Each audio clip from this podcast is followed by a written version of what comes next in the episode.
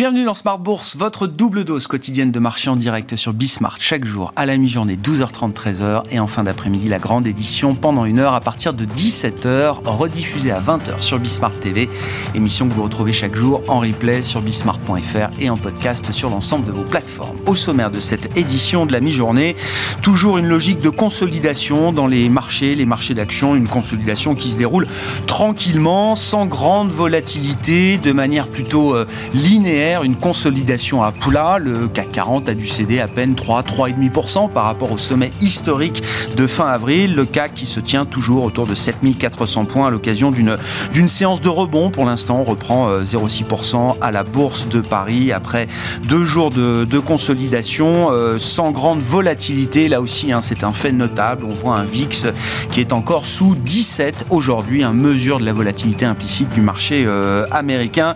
Nous reviendrons dans un instant sur ces conditions de, marché avec des phénomènes de divergence exacerbés peut-être au sein des euh, marchés et des marchés actions notamment. Jean-Jacques Oana sera avec nous en plateau pendant cette euh, demi-heure. Du côté de l'agenda, après les décisions de la Fed et de la BCE la semaine dernière, les investisseurs suivront la décision de la Banque d'Angleterre en tout début d'après-midi avec une nouvelle hausse de taux attendue de 25 points de base. La question étant dans quelle mesure est-ce que la Banque d'Angleterre contemplera-t-elle elle aussi l'idée d'une pause après sa douzième hausse de taux depuis un, cycle de resserrement monétaire au Royaume-Uni qui a été engagé en décembre 2021.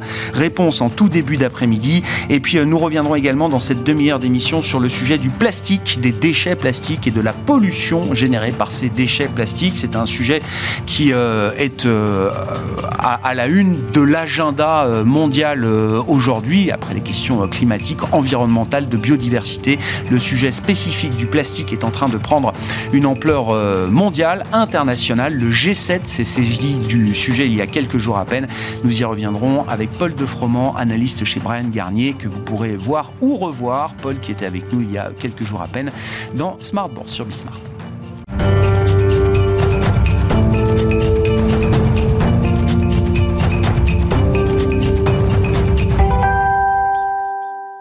Mais d'abord, euh, l'analyse de marché de Jean-Jacques Oana, qui est euh, avec nous régulièrement une fois par mois dans cette euh, émission. Bonjour Jean-Jacques. Merci. Bonjour Grégoire. Vous êtes consultant indépendant et membre du board de la FinTech AI for Alpha. Le thème du jour qui vous intéresse, Jean-Jacques, c'est celui des, des marchés et des divergences qu'on peut observer au sein des marchés actions en, en général. Il y a vraiment plusieurs mondes qui se côtoient aujourd'hui dans l'univers des marchés actions. Absolument. Et on n'arrive pas à réconcilier euh, ces mondes. Et donc, c'est intéressant d'en faire l'analyse, non seulement au niveau des marchés boursiers, mais même au-delà, au niveau de tous les marchés financiers cotés. Alors, euh, déjà, la première perspective qu'on peut prendre, c'est la perspective géographique. Euh, c'est vrai que depuis le début de l'année, par exemple, on est à plus 15% autour sur les indices de la zone euro, notamment le CAC 40, mais aussi l'Eurostock 50. on est on, est euh, en progression assez forte récente euh, sur euh, le Nikkei, sur le Japon. c'est un marché qui s'est réveillé depuis, depuis maintenant quelques semaines. par contre, les marchés émergents sont, sont à la peine. Mm. Et, d'ailleurs, c'est une des mauvaises surprises depuis le début de l'année. On attendait finalement une relance chinoise, un rebond de la Chine. Et euh, en fait, cela ne s'est pas produit. On ne le voit pas dans les marchés actions chinois, en tout cas, où on ne le voit pas de manière significative. On le retrouvera aussi sur les matières premières. Donc, en réalité, euh, une déception euh, depuis le début de l'année, c'est quand même le manque de souffle mm. de l'économie chinoise et des, économies émergentes. Et cela se traduit aussi par des performances sur les marchés émergents qui sont en dessous. Alors ça, c'est la première perspective. On a une deuxième perspective qui est aussi euh, intéressante, c'est la perspective sectorielle. Alors là, euh, euh, par exemple, en Europe, on a trois secteurs qui dominent globalement. c'est alors on a moins de technologie en Europe, mais aux États-Unis c'est plus la tech. En Europe, on a les valeurs du luxe, de ce qu'on appelle la, consommation discrétionnaire, la, consommation de biens durables, ce qu'on appelle consumer staples. Et puis, et puis on a aussi euh, la santé qui s'en sort bien, qui est un mhm. secteur assez défensif. Et, euh, et puis les secteurs à la traîne, on a les matières premières, notamment les ressources de base, à mettre en relation finalement avec la faiblesse des économies émergentes, et puis l'immobilier. Et, donc finalement, on a ce paradigme entre euh, valeur de croissance mm. et euh, valeur, enfin on va dire value finalement, qui revient, qui se remet en forme depuis le début de l'année. Alors, euh, on avait une, lourde interruption euh, l'année dernière avec une surperformance euh, assez ahurissante des, des values, mais qui, était, qui était une correction finalement des, de, de l'énorme tendance des dix dernières années. Et là, depuis le début de l'année, on fait, finalement, on a un réveil, une réactivation de la tendance lourde qu'on avait connue. Aux États-Unis, on a la même tendance, puisqu'on a 22% de hausse pour le Nasdaq. Euh, en Europe, on est sur des, niveaux de 25% sur les secteurs que j'ai cités. Alors, c'est une combinaison de secteurs qui sont premièrement sensibles à la baisse des taux, les taux étant plus stables. On a perdu 100 points de base euh, environ euh, sur le taux 2 ans américain depuis les hauts jusqu'à aujourd'hui. Donc, cela explique leur bonne tenue, mais aussi leur capacité à maintenir voire à augmenter les marges, à répercuter les hausses de prix, mm. euh, ce qu'on a vu sur de nombreux acteurs. Et, donc finalement, on a cette réactivation du paradigme sectoriel. Mm. Euh, ensuite, on a une autre perspective qui est intéressante, c'est la perspective euh, grande capitalisation, petite capitalisation. Et là, euh, on a encore le même écart de performance qui est assez mm. ahurissant. Alors, pour donner euh, finalement euh, une idée, aux États-Unis, c'est, les, petites banques régionales sont à moins 30%. Et le Nasdaq est à plus, 22%. Donc, donc c'est un gap énorme. Et on retrouve ce gap, alors un peu moins fort en Europe, mais par exemple sur les micro-caps en Europe, on est à plus 1%, donc mm. quasiment à l'équilibre. Et puis on est à 15% sur les grands indices. Donc voilà, 14% d'écart de performance en Europe. Et finalement, quand on retire, quand on euh, prend... Euh, euh, finalement, on regarde le projecteur sur les cinq dernières années, qu'on prend du recul, on voit que les grandes capitalisations ont plutôt tendance à surperformer. Alors, surtout dans ce marché, en fait, elles se financent mieux. Il n'y a pas de difficulté de financement. Euh, les, difficultés de financement sont principalement cantonnées aux petites sociétés et viennent principalement des banques régionales, des petites banques, notamment aux États-Unis, mais on retrouve cette tendance en Europe finalement, et donc l'économie locale, en quelque sorte, cela nous donne euh, un indice sur le fait que les, les petites entreprises qui forment le tissu local de l'économie sont touchées mm. par euh, la récession, les difficultés de financement, les perspectives de récession, et les grandes entreprises rentrent dans la perspective d'une récession avec des bilans euh, qui sont euh, euh, étincelants et des marges qui, n'ont jamais été aussi fortes. Ça veut dire que pour une très grande partie du, marché ou de ce que reflète le marché de l'économie, la récession est déjà là. Oui, absolument et, c'est ce que nous voyons euh, notamment dans l'immobilier, euh, avec euh, des sociétés qui coupent les dividendes, des, sociétés qui ont des difficultés de financement. On peut regarder aussi cet aspect petite capitalisation dans le triple C.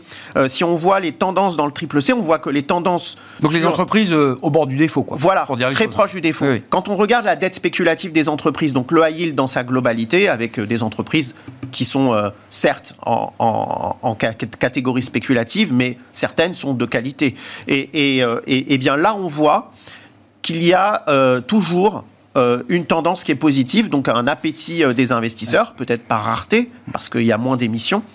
Par contre, quand on regarde dans la catégorie triple C, donc la plus spéculative, là on a une tendance négative, ce qui montre bien que ces sociétés sont en difficulté. Alors, cela va dépendre des fenêtres de refinancement et de, de l'échéancier de refinancement de leurs dettes, mais à chaque fois que ces fenêtres seront euh, présentes, eh bien, les difficultés vont euh, se, euh, se, manifester sur les marchés. Et ce sont des sociétés qui sont déjà en difficulté. L'avantage des secteurs leaders que vous avez cités, Jean-Jacques, hein, dans la perspective sectorielle, la tech, la santé, la consommation discrétionnaire, autrement dit le luxe, notamment euh, en Europe et à, Paris. L'avantage de ces secteurs, c'est qu'ils concentrent des poids en termes de capitalisation boursière qui sont monstrueux. C'est-à-dire qu'on retrouve dans ces secteurs des poignées de valeurs qui font le marché euh, aujourd'hui. Est-ce que cette situation de polarisation, de divergence extrême, est-ce qu'elle est soutenable dans le temps grâce au fait justement que la partie croissance, ou en tout cas les poches de croissance euh, du marché, soient des poches tenues par euh, des, titans en termes de capitalisation boursière. C'est une vraie question, puisqu'aux États-Unis, on sait très bien que la, capitalisation des deux premières sociétés, donc euh, Apple, et Microsoft, aujourd'hui, euh, en fait, n'a jamais été aussi élevé. Et on sait qu'en France, le, le, le, le, club des cinq, euh, en quelque sorte, trust les, les, les, places les, les plus, les, plus élevées dans, le, dans la pondération du CAC 40, notamment. Mais pas seulement. En fait, c'est un phénomène qu'on voit dans tous les pays développés. Et donc, je dirais que oui, en fait, c'est un facteur de résilience paradoxale euh, de, la bourse, puisque finalement, ça permet euh, euh, à l'environnement boursier d'être séparé par des silos. Et c'est exactement ce qui se passe. Aujourd'hui, on voit les matières premières anticiper la récession. On voit aussi, de sur les matières premières, l'or être dans une tendance très favorable. Mm. Donc en fait, ce que j'ai décrit se manifeste sur toutes les classes d'actifs. Mm que ce soit sur les actions, sur le crédit, sur les matières premières, euh, vous voyez euh, cette divergence considérable, euh, cette, finalement ce, cet écart insoutenable de performance. Et donc c'est la, métaphore, vous savez, des, navires de bateaux qui sont séparés, dont les cales sont séparées par des silos, Bien sûr. et valide, parce qu'on sait que, que c'est comme ça qu'on protège les bateaux. Euh, c'est-à-dire que s'il y a une cale, un compartiment euh, qui, est, euh, qui est inondé, cela permet encore aux bateaux de flotter. Mm. Et c'est exactement ce qui se passe en réalité. Donc on a des cales qui sont inondées. qu'on peut identifier, qui sont clairement identifiables. Les banques régionales aux États-Unis, problème qui n'est absolument pas réglé. L'immobilier euh, dans, dans, les pays développés, les pays émergents. Euh, et, finalement, on voit que l'inondation euh, des, des, cales reste compartimentée. voilà, sont ah compartimentées et pas, ne sont pas suffisantes. N'est pas, enfin, cette inondation n'est pas suffisante pour faire couler le navire. Faire couler le navire. Alors maintenant, la question c'est est-ce que c'est soutenable et à quelles conditions en fait on peut continuer finalement à voguer? Je, je dirais que c'est soutenable tant que la croissance mondiale, qui porte justement ces méga capitalisations, est, euh, est résiliente. Et donc finalement, le juge de paix de, de, de, toute cette histoire, de ce narratif, finalement, ce sont les pays émergents. Puisque c'est une bonne partie, euh, euh, les pays émergents représentent une grande partie de leur croissance. L'Inde et la Chine vont contribuer cette année à, à, plus de la moitié de la croissance mondiale dans les projections du FMI. Voilà. Voilà, ça illustre euh, l'enjeu. Donc l'enjeu est considérable. Et, finalement, euh, on voit que le, scénario euh, boursier et de stabilité financière plus largement à long terme, à moyen long terme, sera décidé par, le, la, par la santé économique, par les perspectives de croissance des pays émergents. Hmm. Quand on a une, partie aussi importante du marché qui est déjà dans la récession ou qui intègre déjà la récession, euh, Jean-Jacques, d'un point de vue de stratégiste, entre guillemets, ou de tacticien de marché, est-ce que c'est là qu'on a envie d'être dans l'idée de se projeter au-delà de, du ralentissement ou de la récession qui, euh, qui arrive ou qui finira par euh, arriver. Euh, la question du timing étant ouverte, mais est-ce que c'est là qu'on a envie d'être ou est-ce qu'on préfère être encore dans le voyage avec les, les, les grandes valeurs de croissance, méga cap, qui permettent de maintenir le, le bateau à, à niveau? Alors, vous posez la question des stabilisateurs automatiques, en réalité des retours à la moyenne, etc. Or, la divergence que j'ai décrite, elle est auto-entretenue. Euh, en fait, il n'y a pas de retour euh, à la moyenne possible dans ce cadre, puisque en fait, on voit bien que les petites sociétés, elles sont euh, paralysées aujourd'hui par un manque de financement. Mm. les banques régionales sont paralysées par un, problème systémique sur la stabilité de leurs dépôts et sur l'alternative du cash, du monétaire, qui aux États-Unis maintenant représente un rendement potentiel de 4 à 5% On le voit partout. Et donc, ces, problèmes systémiques, euh, aujourd'hui, ne vont pas se résoudre euh, par un coup de baguette magique. Il faut quelque part purger. Il faut aller il y aura une vague de défauts. On sait qu'à un moment, il y aura un risque systémique. On sait que le bateau euh, continue à voguer, mais que des compartiments continuent d'être Mmh. euh, inondés dans le bateau. Ouais, et que les banques centrales, aujourd'hui, tant qu'elles n'ont pas la capacité de baisser les taux, donc en fait, tant qu'il n'y a pas finalement de moteur euh, dans la, euh, au niveau de la politique monétaire, il y aura d'autres inondations de cales de bateaux. Et, et à ce moment-là, euh, le risque pour le navire est toujours présent. Et il faut sûrement pas aller vers les, les- les- les soci- les petites capitalisations, les sociétés finalement Sous l'eau. à risque. Aujourd'hui. Bon, on verra. hein. On rappelle effectivement, la- l'inflation américaine va toujours dans le bon sens, mais euh, voilà, euh, en rythme euh, mensuel annualisé ou trimestriel annualisé, on a encore une inflation autour de 5% euh, aux États-Unis. qui empêcherait sans doute la Fed d'agir trop rapidement si la récession était là aujourd'hui, en ce moment, ou juste demain. Oui, pour plusieurs raisons. Parce que, premièrement, la, la Fed n'a pas fait euh, tout ce chemin pour euh, tout de suite euh, se contredire et rebaisser les taux. Ça, c'est la première raison. Et puis, et puis la deuxième raison, c'est c'est- c'est en, en réalité, c'est que c'est qu'aujourd'hui, les perspectives d'inflation sous-jacente euh, ne sont pas encore complètement résorbées, ni au- en Europe, ni aux États-Unis, ce qui laisse peu de marge monétaire à court terme. Merci beaucoup Jean-Jacques. Merci pour votre euh, éclairage, cette analyse de marché que vous nous apportez euh, chaque mois dans Smart Bourse. Jean-Jacques Oana, consultant indépendant et membre du board de la FinTech AI for Alpha.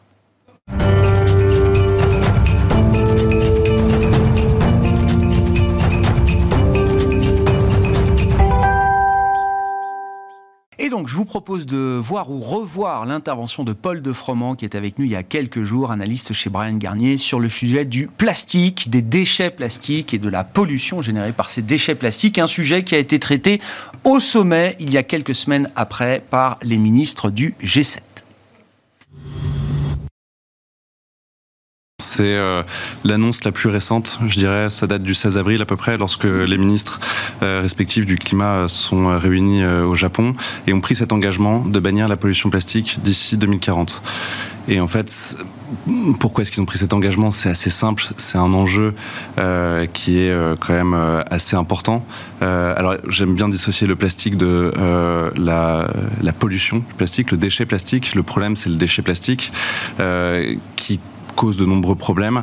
Euh, le premier, c'est que bon, on a euh, aujourd'hui euh, ce qu'on appelle un continent de plastique qui est au large d'Hawaï, qui fait, pour donner un ordre de grandeur, à peu près six fois la France.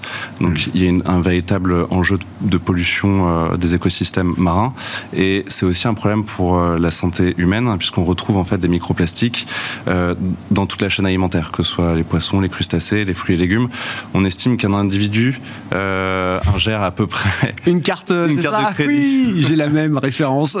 toutes les semaines que j'ai vérifié aujourd'hui parce Et que c'est vrai, c'est pas une légende, c'est pas un mythe urbain euh, qu'on répète comme ça à non, non, l'envie. non, non, non, c'est vrai. Et Donc la taille d'une carte plastique, d'une carte Ça fait euh, 5 de- grammes, à de- voilà, c'est ça. ça fait 5 grammes de Chaque semaine. plastique. Ouais, chaque semaine. Chaque semaine. Bon, après, évidemment, c'est une moyenne. C'est, euh, mais l'idée, en fait, c'est que on retrouve euh, des microplastiques un peu partout, que ce soit dans la nature ou euh, dans les aliments.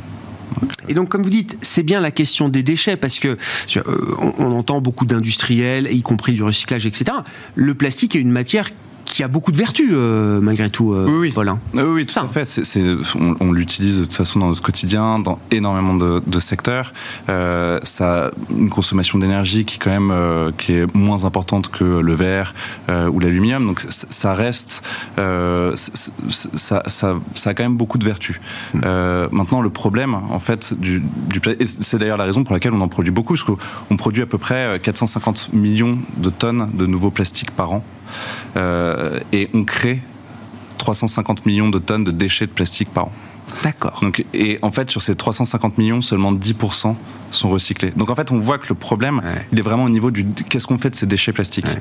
Et euh, les 90% qui ne sont pas recyclés, en fait, sont mis en décharge ou incinérés. Hmm. Donc en fait, le, le, le- le problème est là. Euh, et et aujourd'hui, et c'est pour ça que moi j'aime bien prendre euh, l'exemple du, du, du PET, euh, qui est le deuxième euh, plastique le plus produit dans Ouais. le monde. Donc on utilise PET, c'est un tiers. pour les emballages notamment, surtout tout ce qui est packaging bouteille, et deux tiers dans le, dans le textile. Donc si vous prenez le PET, aujourd'hui vous avez 90% du, du PET qui n'est pas recyclé. D'accord.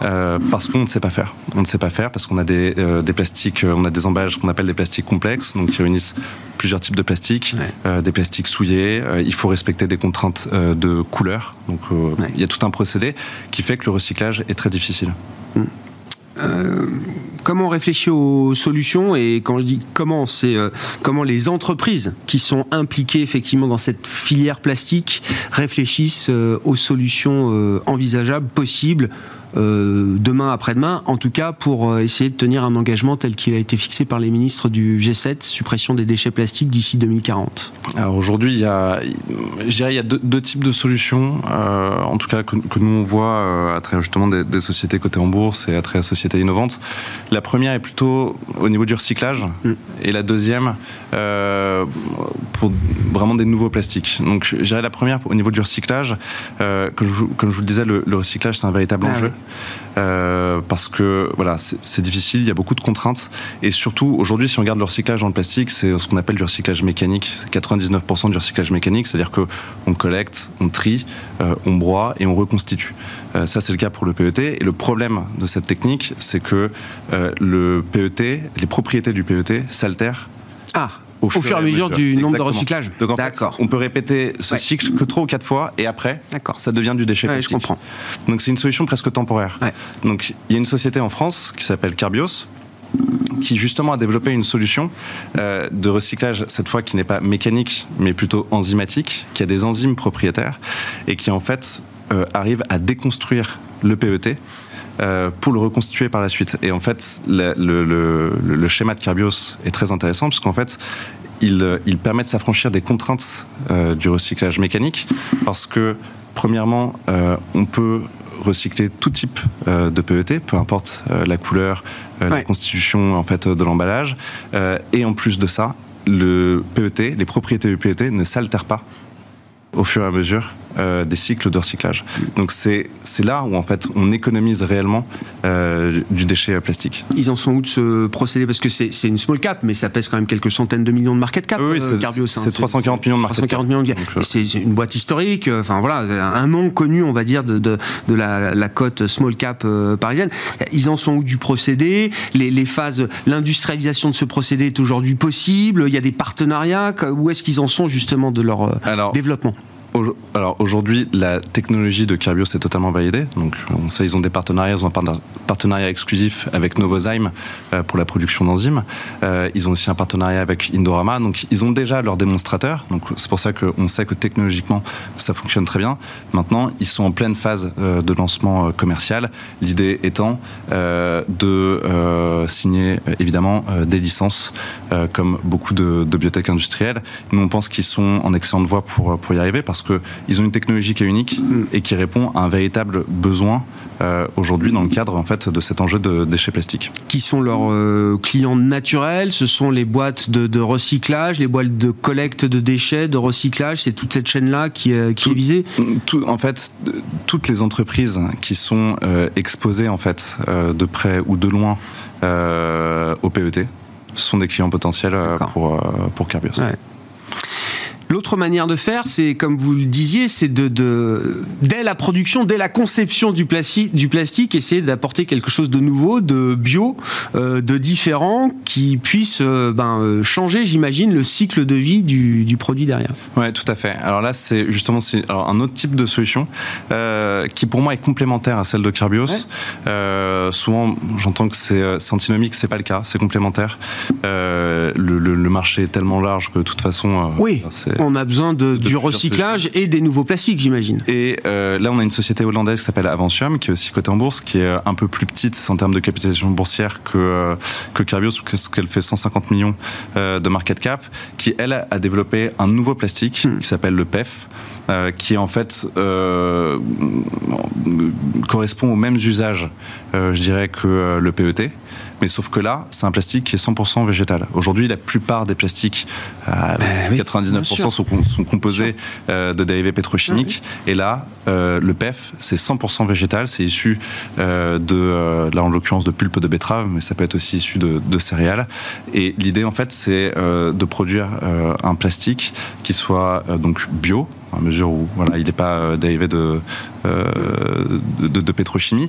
Et surtout, ce qui est intéressant avec le PEF, c'est qu'il a des propriétés techniques qui sont supérieures à celles du PET et du RPET, puisqu'il permet une meilleure barrière à l'oxygène, il est plus léger, il est plus résistant. Et là, où est-ce qu'ils en sont de la, de la techno, du cycle de développement? C'est une boîte néerlandaise, hein, c'est ça C'est une boîte néerlandaise, tout à fait. Ils viennent, euh, alors eux, ils ont passé la phase euh, démonstrateur, ils sont en train de euh, créer leur usine à vocation commerciale. Et ils ont signé leur première licence avec un partenaire américain qui s'appelle Origin.